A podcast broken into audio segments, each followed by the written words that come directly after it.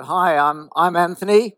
I'm going to tell you everything you need if you're a startup founder to grow your company, raise investment, incentivize your team, and get all the legals right. Now, legals is super boring, and I'm amazed that anyone arrived with the, with the title of legals.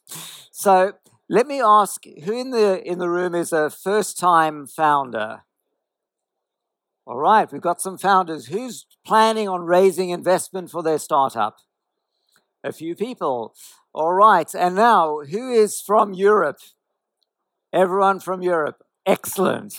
All right, so I'm going to take you through the, the, the journey of a startup from incorporating your business through raising and then potentially to exit. And there's things to look out for. And I think for many first time founders, it's really confusing. You don't know which things to do. And what we've done at SeedLegals, which is in the UK, and as you've heard about, one in six of all UK start early stage funding rounds is done on SeedLegals, is we've productized each step of your startup. And with more than 30,000 companies on the platform, we've got a huge amount of information that I love to share because although every startup idea is different, the formula is remarkably the same. And if you can understand the formula, you're going to make yourself much more investable because astute investors, repeat investors, look for a pattern when they invest. So we're going to start right at the beginning, which is get your cap table right. So when you start your company, you're going to create some shares, which you're going to allocate to the founders. Now, sometimes people look to Mark Zuckerberg and they'd look to make special super voting shares for founders. Don't do that. 100% of the time people do that, it's a disaster and it needs to be undone.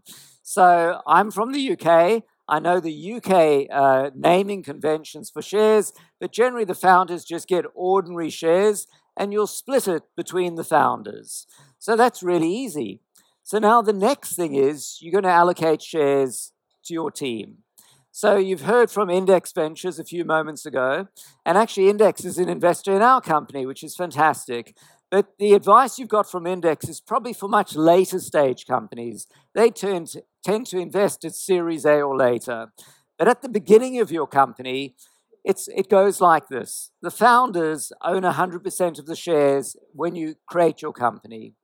And now you find your first employee, maybe your CTO, and you want to give them some shares or some share options. And the question is how many to give them? And the problem is it's an arbitrary number. They might go, I want 10%, and you go, I'm going to give you 1%. What's the right number? What I like to do is I like to think, what's the equivalent value that they might get? So let's say you want to hire your CTO and you want to pay them, well, let's say their market rate is 80,000 euros a year. But you can't pay them 80,000 because you don't have any money yet. So you might give them 40,000 euros a year. So they're being underpaid by 40,000 euros a year. And over two years, that's 80,000 euros. And if you think your business value in your first funding round might be a million euros, that's the equivalent of about 8% equity. So when you are negotiating with team members for how much equity they want, I like to always think of it in a money value, and then it makes your discussion really easy.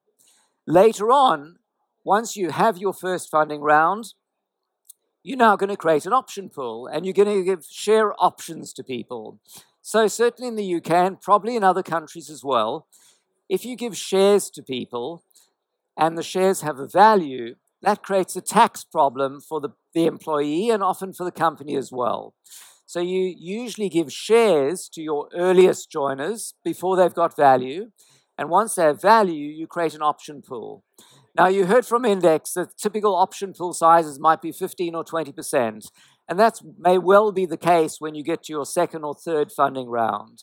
But when you create an option pool, it dilutes the founders. So if you make too big an option pool early on, you're just going to dilute yourself massively.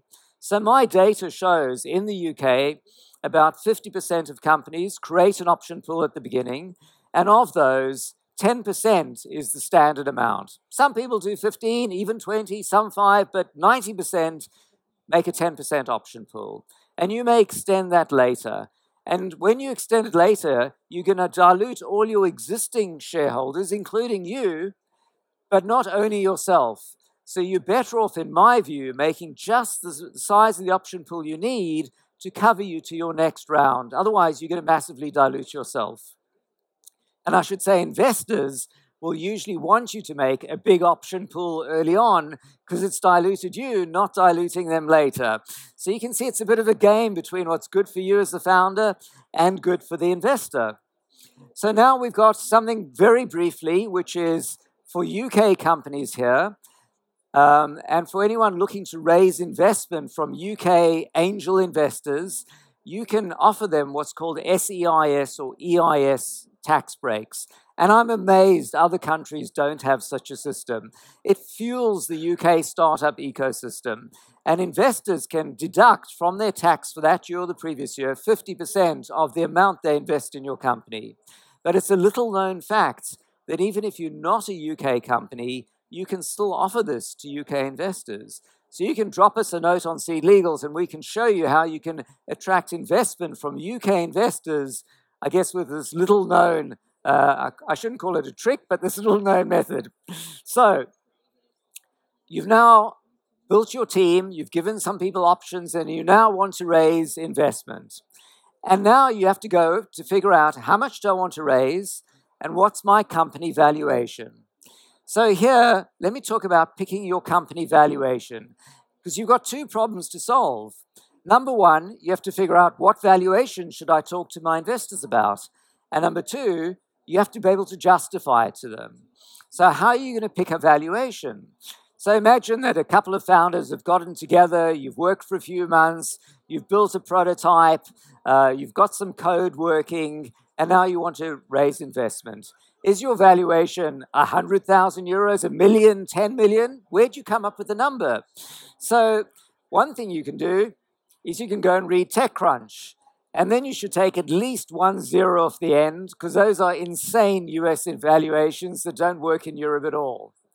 The other thing is you can read uh, sifted.eu or uh, one of the tech publications that runs stories all the time about how much startups raise. But that's no good because they just tell you how much they raise, but not what the valuation is. The next thing is you can go to your accountants and say, Help me value my company.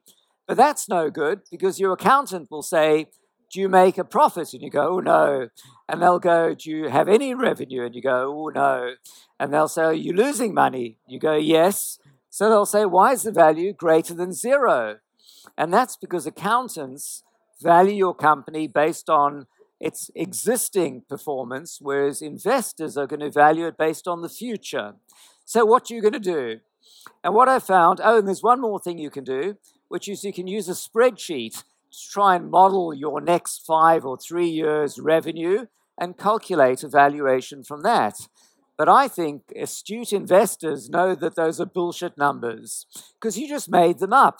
And I've seen companies in their uh, pitch decks with five year projections or even three years of 100 million euros or more for their blockchain company, which is fantastic. But realistically, that's faster growth than Twitter. And if it were true, it would be brilliant. But statistically, it's unlikely. And if people aren't going to buy into your uh, projections, then they're not going to buy into any of your other numbers as well. So, what are you going to do? So, here I turn to data.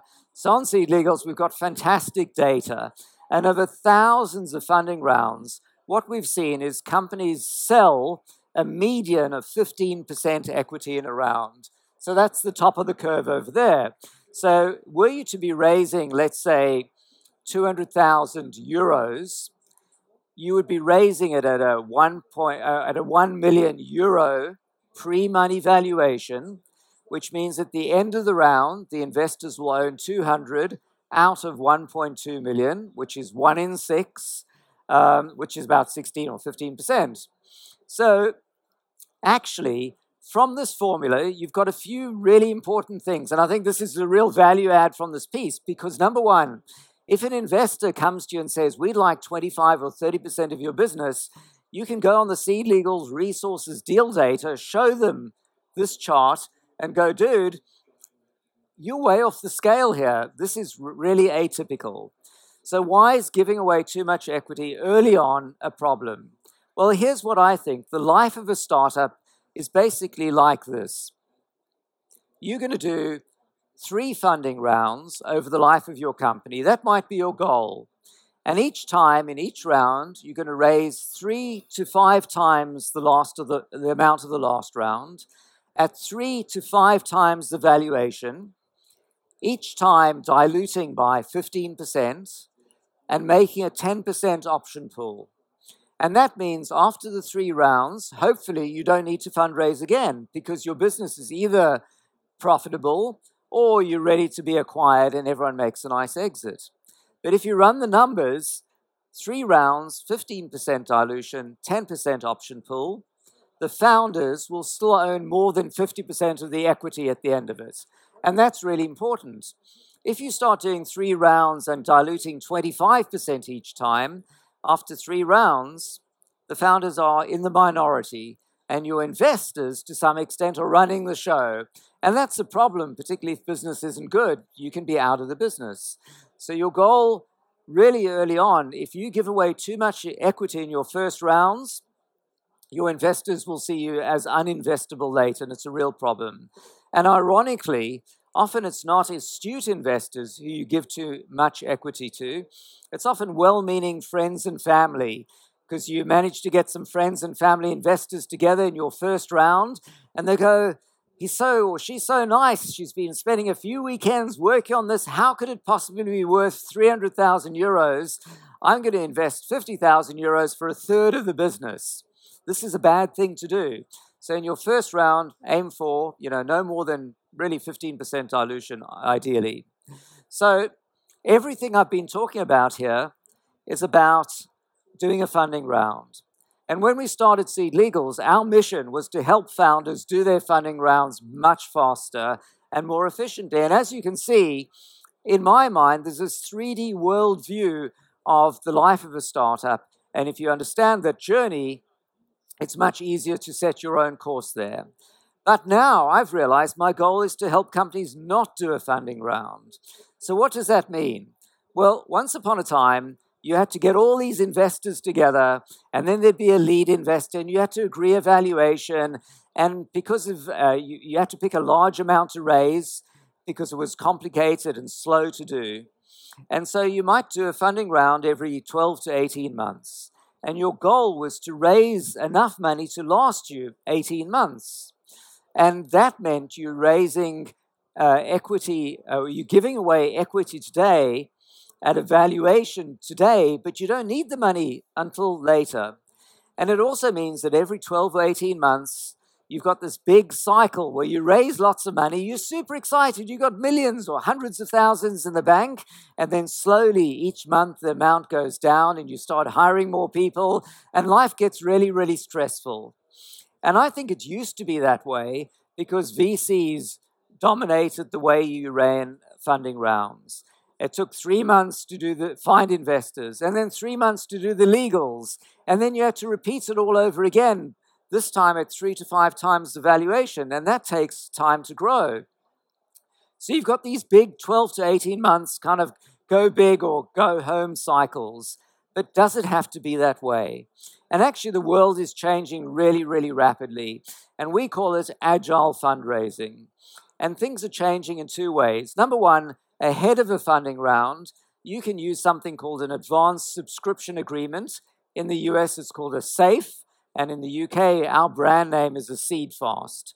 So this means before a funding round, instead of having to spend time agreeing a valuation with investors and getting all the investors together and doing a shareholders agreement and an article, and the company articles, a constitution, you can have a much simpler document that says the investor says, I will give you money now and you will give me shares when you do your next funding round.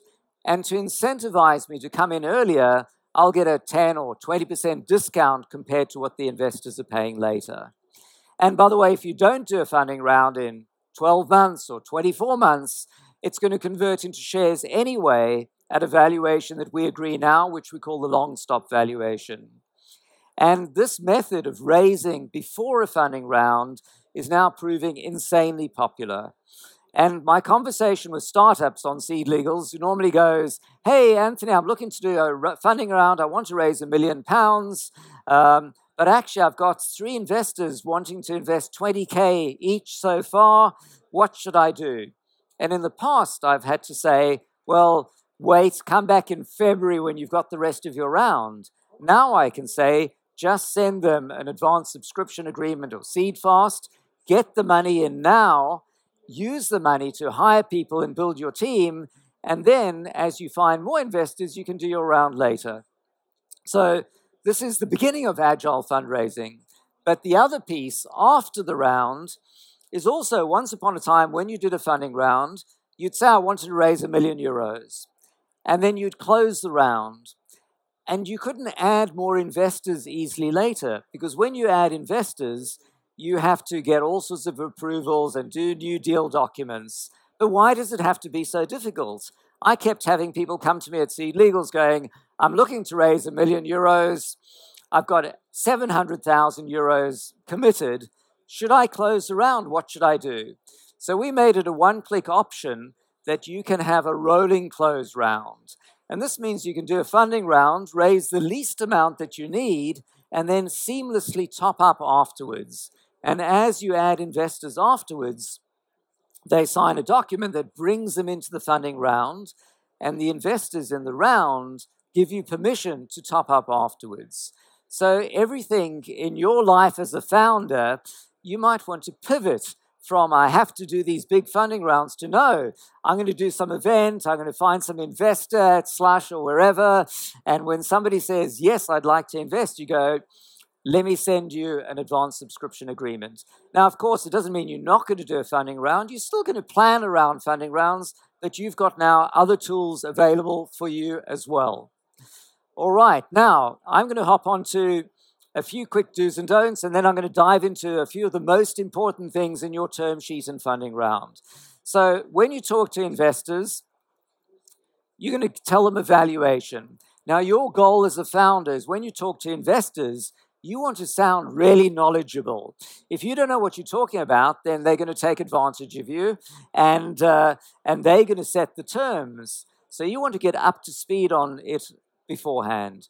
And so the first thing is to pick a valuation. You can use the methodology that I've shown. And if you're a UK company or you think your valuation might match what's in the UK, you'll find a lot of data on that on the Seed Legal site. But now, when it comes to talking about a valuation, you can talk about a pre money or a post money. So, pre money valuation is the valuation before the new investment is added, and post money is the valuation afterwards. I've noticed many founders don't know about that and they just talk about the valuation. And if the investor thinks the valuation is the valuation after the round, the post money, it'll turn out when you send them their term sheet that they're getting less equity than they're thinking they were getting. So, and uh, you, you can run those numbers yourself to understand why. So, when you talk to an investor, always talk about the pre money valuation. This is a valuation before I've added your investment. And then they'll know two things. One, you know what you're talking about, you're open and transparent, and also you're educating them because when you talk to angel investors, many of them don't really know any more than you, maybe a lot less. So if you can under- help them feel that, oh, they're now understanding you're not taking advantage of them, they're more likely to invest. So the other thing is just work out the dilution. So often what will happen is someone will say, I'm raising 100,000 euros at a 1 million euro pre money valuation. This means after the round, my investors will own 100,000 out of 1.1 million, so 9.09%.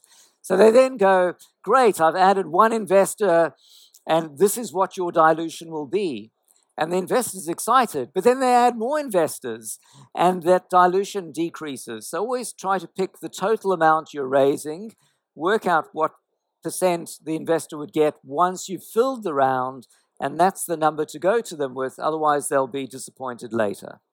So, the next thing I'm going to spend a few moments on the most important deal terms.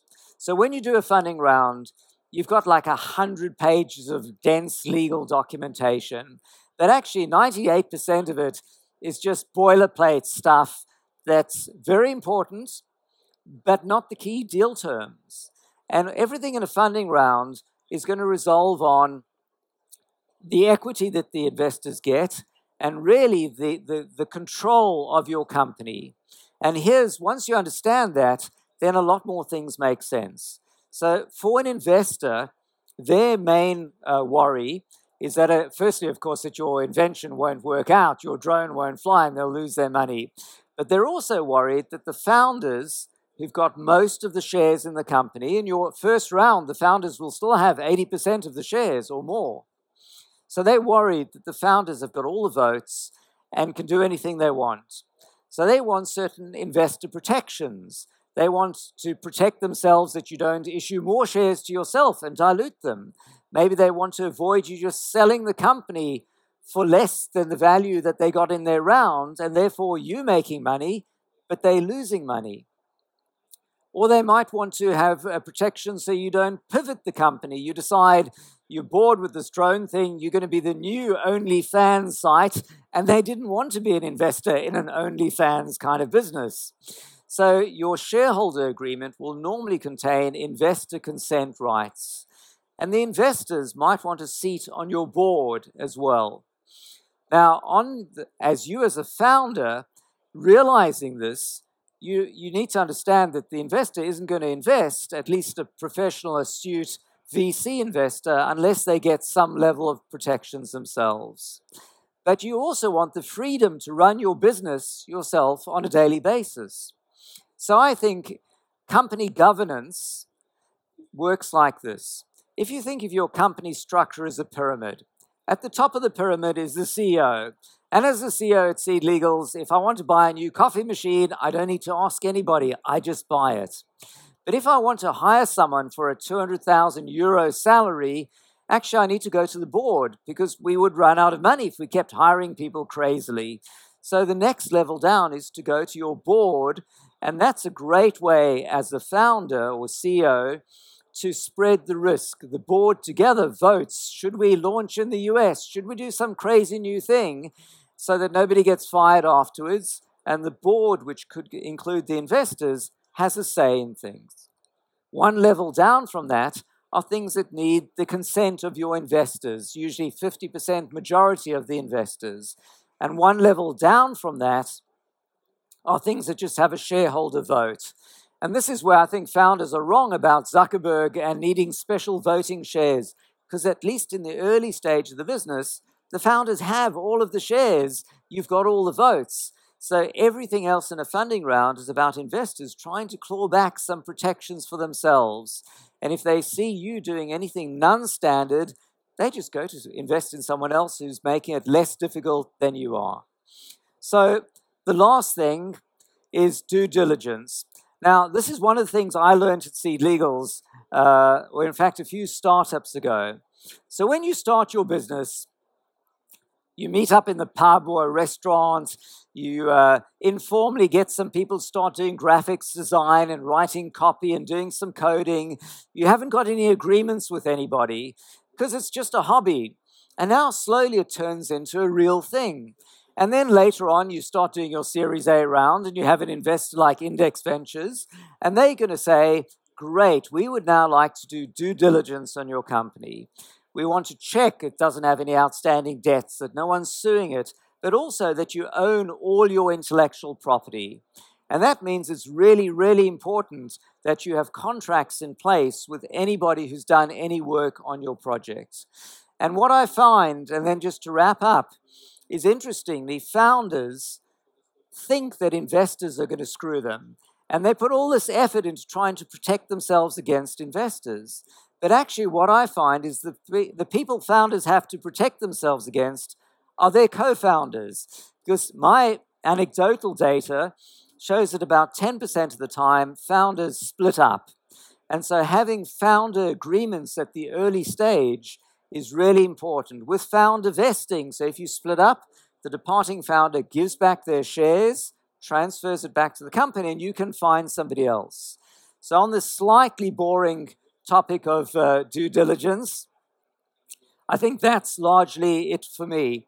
Do we have any questions in the audience? And I know I'm not meant to ask questions, but I thought, is there any question to be had? Question back there. I, t- I tell you what,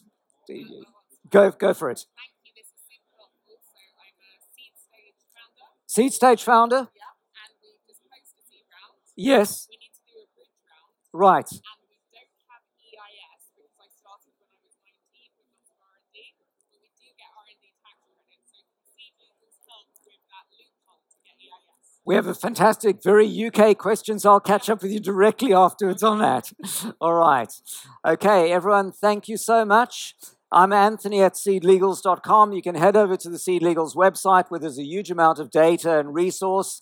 Uh, we're in the UK, we're in France, we're in Ireland, we're about to launch in uh, Singapore and Hong Kong, uh, and, and hopefully Finland on the roadmap one of, one of these days. Thank you, everyone.